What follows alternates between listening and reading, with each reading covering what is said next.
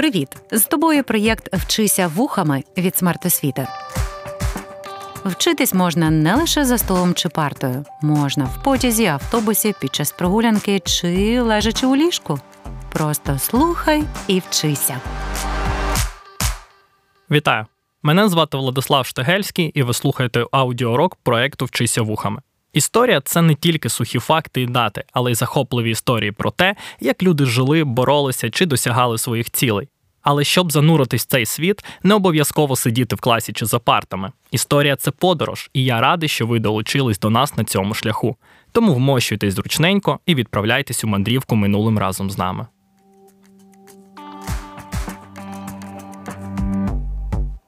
Як можна описати державу, яка здатна запустити перший штучний супутник, або відправити в космос першу людину, чи створити безліч інфраструктурних проєктів, побудувати найбільшу в Європі атомну електростанцію?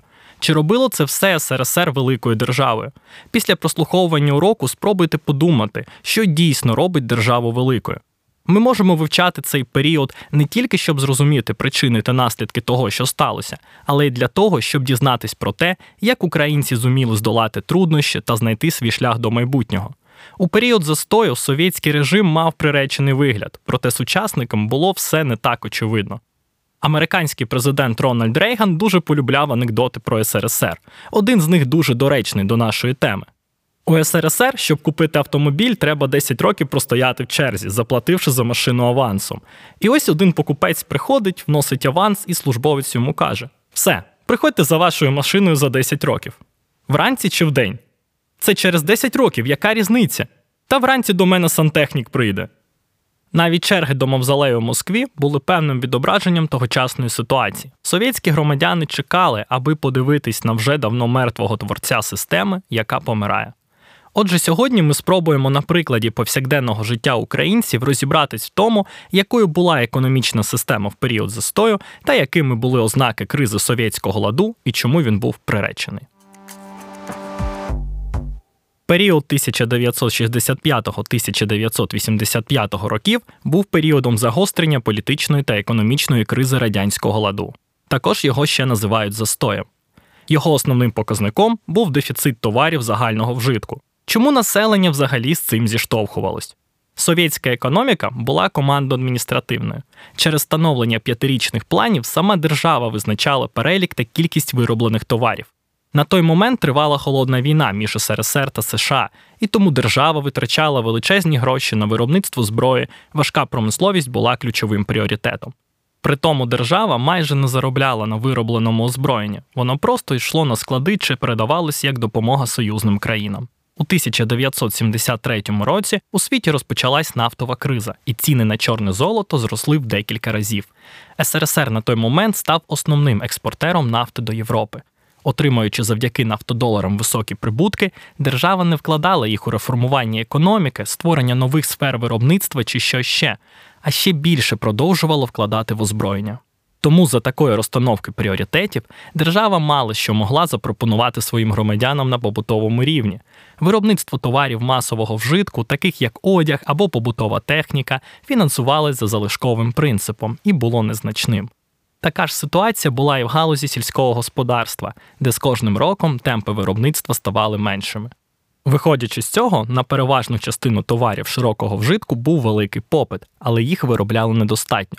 І хоч совєтська влада пишалася тим, що фіксовані ціни на продовольчі товари не змінювались майже 20 років, від цього самих товарів більше не ставало. Совєтським громадянам часто доводилось стояти в чергах, чи то за квартирою або іншими благами, чи то більш повсякденною за продуктами. Черга біля магазину ставала зрізом населення. В ній стояли представники різних вікових та соціальних категорій. Тут могли бути як працівники заводів, вчителі, лікарі, студенти та навіть колгоспники, які ненадовго приїхали до міста, аби купити товари, яких немає в селах. Уявімо собі, що ми в Києві десь на початку 1980-х років стоїмо в черзі за умовною ковбасою. Є категорія громадян, яких в продуктовій черзі не знайти номенклатурники. Номенклатурники це радянські партійні діячі, правляча, так би мовити, еліта. І ось для кого СРСР був раєм, так це точно для них. Звісно, вони мали свою ієрархію. Чим вищою була посада, тим більше бонусів. Належність до номенклатури давала можливість недоступних для пересічної людини благ. Високі зарплати та пенсії, більші квартири, дефіцитні товари, спеціалізовані медичні заклади з якісним лікуванням, курорти, особисті водії. Це гарно мотивувало не тільки залишатись на цих посадах до пенсії, але й просуватись вище. Наприклад, керівнику районного комітету партії дуже хотілося б прокачатись до керівника обласного, а тому своєю чергою хотілося зайняти місце в республіканському партійному апараті, ну і так до Москви. Але як стати номенклатурником? Іноді це дуже довгий шлях. На кожному з його етапів треба доводити лояльність як комуністичній партії, так і своєму безпосередньому начальству, намагаючись вислужитись перед ним чи навіть дати хабаря. І от тоді відкривається шлях до бажаної посади. Саме номенклатурники були до кінця зацікавлені в збереженні чинного ладу, який гарантував їм зазначені привілеї. До речі, багато топових українських політиків 1990-х-2000-х років розпочинали свою кар'єру саме з таких посад і намагались зберегти своє становище і надалі. Тому нехай вас не дивує, чому в той період влада гальмувала з реформами і відставала від західних сусідів.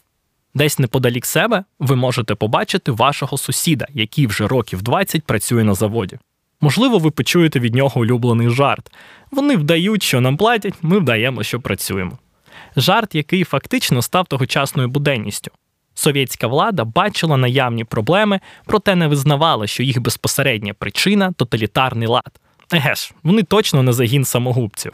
Тому виходило, що спроби провести реформи були направлені лише на згладжування наслідків кризових явищ, а не їх подолання. У 1965 році влада намагалась провести ряд значних економічних реформ, які згодом будуть називати Косигінськими на честь керівника уряду Олексія Косигіна. Їх суть полягала у скороченні планових показників на підприємствах, розширенні повноважень, збереження в розпорядженні підприємств більшої частини прибутку. Це напряму вплинуло і на вашого сусіда, який отримував премію за виконання плану. Це мотивувало більш якісно працювати. Проте позитивний ефект реформ дуже швидко згас, їх поступово згорнули. Система, яка була побудована на всеохопному контролі, не може залишити місця хоч частковій економічній свободі та ініціативі. Але громадяни намагались знайти додаткові джерела доходу відповідно до цінностей тогочасної системи. Тенденція розкрадання майна на робочих місцях працівниками набирала обертів, їх називали несунами. Звісно, в порівнянні з минулими роками ваш сусід живе краще. Він може дозволити собі відпустку на Чорному чи Азовському морях, безплатне лікування доволі сумнівної якості чи що ще. Отримуючи умовну зарплатню у 180 рублів, він, звісно, міг собі дозволити славнозвісні хліб по 5 копійок та ковбасу за 2,20, за якою він і стоїть черзі. А от якщо говорити про рівень комфорту, то тут все набагато складніше. Це зараз можна знайти безліч товарів в інтернеті на будь-який бюджет та побажання. В добу застою за телевізорами чи пральними машинами також були черги, і коштували вони як 3-4 середні зарплати. А щоб купити автомобіль, треба було чекати декілька років і заплатити 3-4 тисячі рублів. Тому велика кількість благ та сервісів, доступних пересічному американцю, яких так хейтила пропаганда, були недоступні пересічному радянському робітнику. Зате, на відміну від США, совєтська влада змогла розв'язати питання, над яким думали і думають всі економісти та урядовці в світі подолати безробіття. Як? Все просто. Безробіття можна офіційно не визнавати. Просто всі, хто не мав роботи, називали тунеядцями, звинувачуючи саме людину в небажанні працювати. Для більшої мотивації знайти, хоч і небажану, але роботу, за це тунеядство було запроваджено кримінальне покарання. Це дуже добре характеризує систему, яка обирала насильство як основний спосіб вирішення навіть незначних проблем. Десь позаду вас в черзі ви можете побачити студента фізика. Його історія теж може розказати багато чого. Він вступив в університет не з першого разу, бо на вступному іспиті він не зміг відповісти на питання про те, на якому з'їзді Микита Хрущов проголосив план побудови комунізму до 1980 року. Тому наука наукою, а історію партії знати треба. Всі сфери були пронизані комуністичною ідеологією. Самого дитинства громадянам доводилось слухати казки про Леніна, в школі бути піонерами, читати книжки совєтських керівників і вдавати, що вони вірять в чинний лад. Навчання річ складна, недарма ж вигадали канікули, хвала цим людям. І поки хтось думає, як себе розважити, в СРСР влада знала, як допомогти студентам цікаво провести час. В умовах дефіциту робочої сили студентів відправляли на місяць на безплатні господарські роботи до колгоспів. Так ще можна суботники пригадати, також непогана традиція використання дармової праці. Чи може так робити дійсно ефективна система? Однією з мрій цього студента були звичні для нас джинси. В Союзі їх не виготовляли, пропаганда подавала їх як негативний вплив Заходу. Проте якісної альтернативи совєтська текстильна промисловість так і не створила. Все це можна сказати і про інші речі: радіоприймачі, взуття, іграшки. Совєтські товари поступались у всьому, і велика частина з них була клоном американських чи західноєвропейських. В СРСР ніколи б не створили ігрової приставки на кшталт PlayStation чи Xbox, бо для влади ці сфери були неважливими. Тому, коли у 1970-80-х роках весь світ вже грав на перших приставках, українські діти побачили їх лише в перші роки незалежності.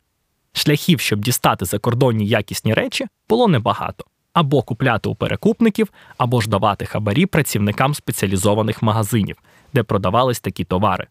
Цілому, зв'язки з продавцями також відкривали двері у світ без дефіциту. Десь неподалік себе ви побачили колгоспника, який, очевидно, приїхав трохи скупитись. Йому точно не потрібно стояти в черзі за продовольчими товарами, проте з послугами має проблеми. Не у всіх селах були банальні перукарні. На перший погляд, становище колгоспників у період застою покращувалось. Вони нарешті отримували паспорти, була запроваджена гарантована оплата праці, скасовані обмеження щодо ведення особистого господарства. Проте зарплати сильно поступались міським, а от об'єми праці зачасту були більшими. Молодь здебільшого почала залишати села, поступово кількість колгоспників скорочувалась, жити в селі було не так вже перспективно. Через певний час ваших роздумів в черзі ми нарешті потрапили до приміщення магазину. Поки продавчиня свариться з черговим покупцем, ви можете прислухатись до радіо. Там якраз можна почути виступ першого секретаря Комуністичної партії України Володимира Щербицького. Він добре володів українською мовою, проте не користувався нею під час виступів. В цілому, як політик, він не проявляв жодної ініціативи, виконуючи вказівки Москви. Український історик Орес Субтельний порівняв його з найманим менеджером, який просто виконував свою функцію.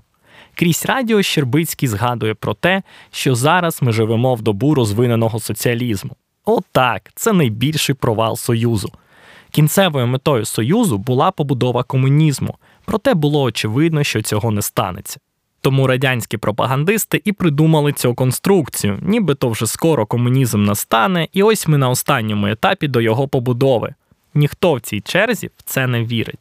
Навіть номенклатурники дивляться на це скептично. Окрім цього, у своїй промові Щербицький згадує про радянський народ. Цей радянський народ обов'язково послуговується російською мовою для міжнаціонального спілкування. Так совєтський режим виправдовував русифікацію українців та інших народів. Так, саме проти цього виступали дисиденти, про яких ми обов'язково ще поговоримо.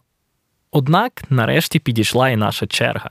На щастя, омріяна нами ковбаса ще була на прилавках, і тут ми можемо завершити нашу подорож минуле невеличким гепі-ендом. А от герої нашої історії залишаться у цьому нескінченному колі черг до моменту відновлення незалежності.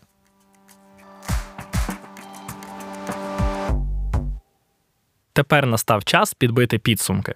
Протягом 1965-1985 років совєтська система перебувала в умовах політичної та економічної кризи.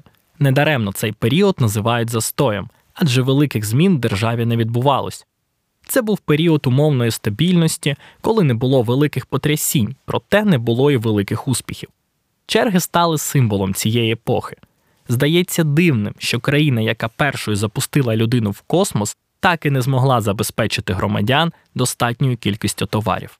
Маючи у своїх руках абсолютну владу та безліч ресурсів, совєтське керівництво спрямовує всі зусилля на гонку озброєнь з США. Воно так і не зрозуміло, що основою економічного процвітання є не кількість вироблених танків, а загальний добробут населення. Постійний дефіцит породжував корупцію, бо велику кількість речей доводилось діставати, користуючись зв'язками чи іншими схемами. Все це породжувало зневіру в системі, промови керівників держави про досягнення сприймали з іронією. А тим часом держава все більше вичерпувала власні резерви, створюючи передумови для розпаду. Дякую вам за увагу. З вами був Владислав Штегельський. До нових зустрічей. Проєкт Вчися вухами творить громадська організація Смарт Освіта за підтримки Educo Foundation.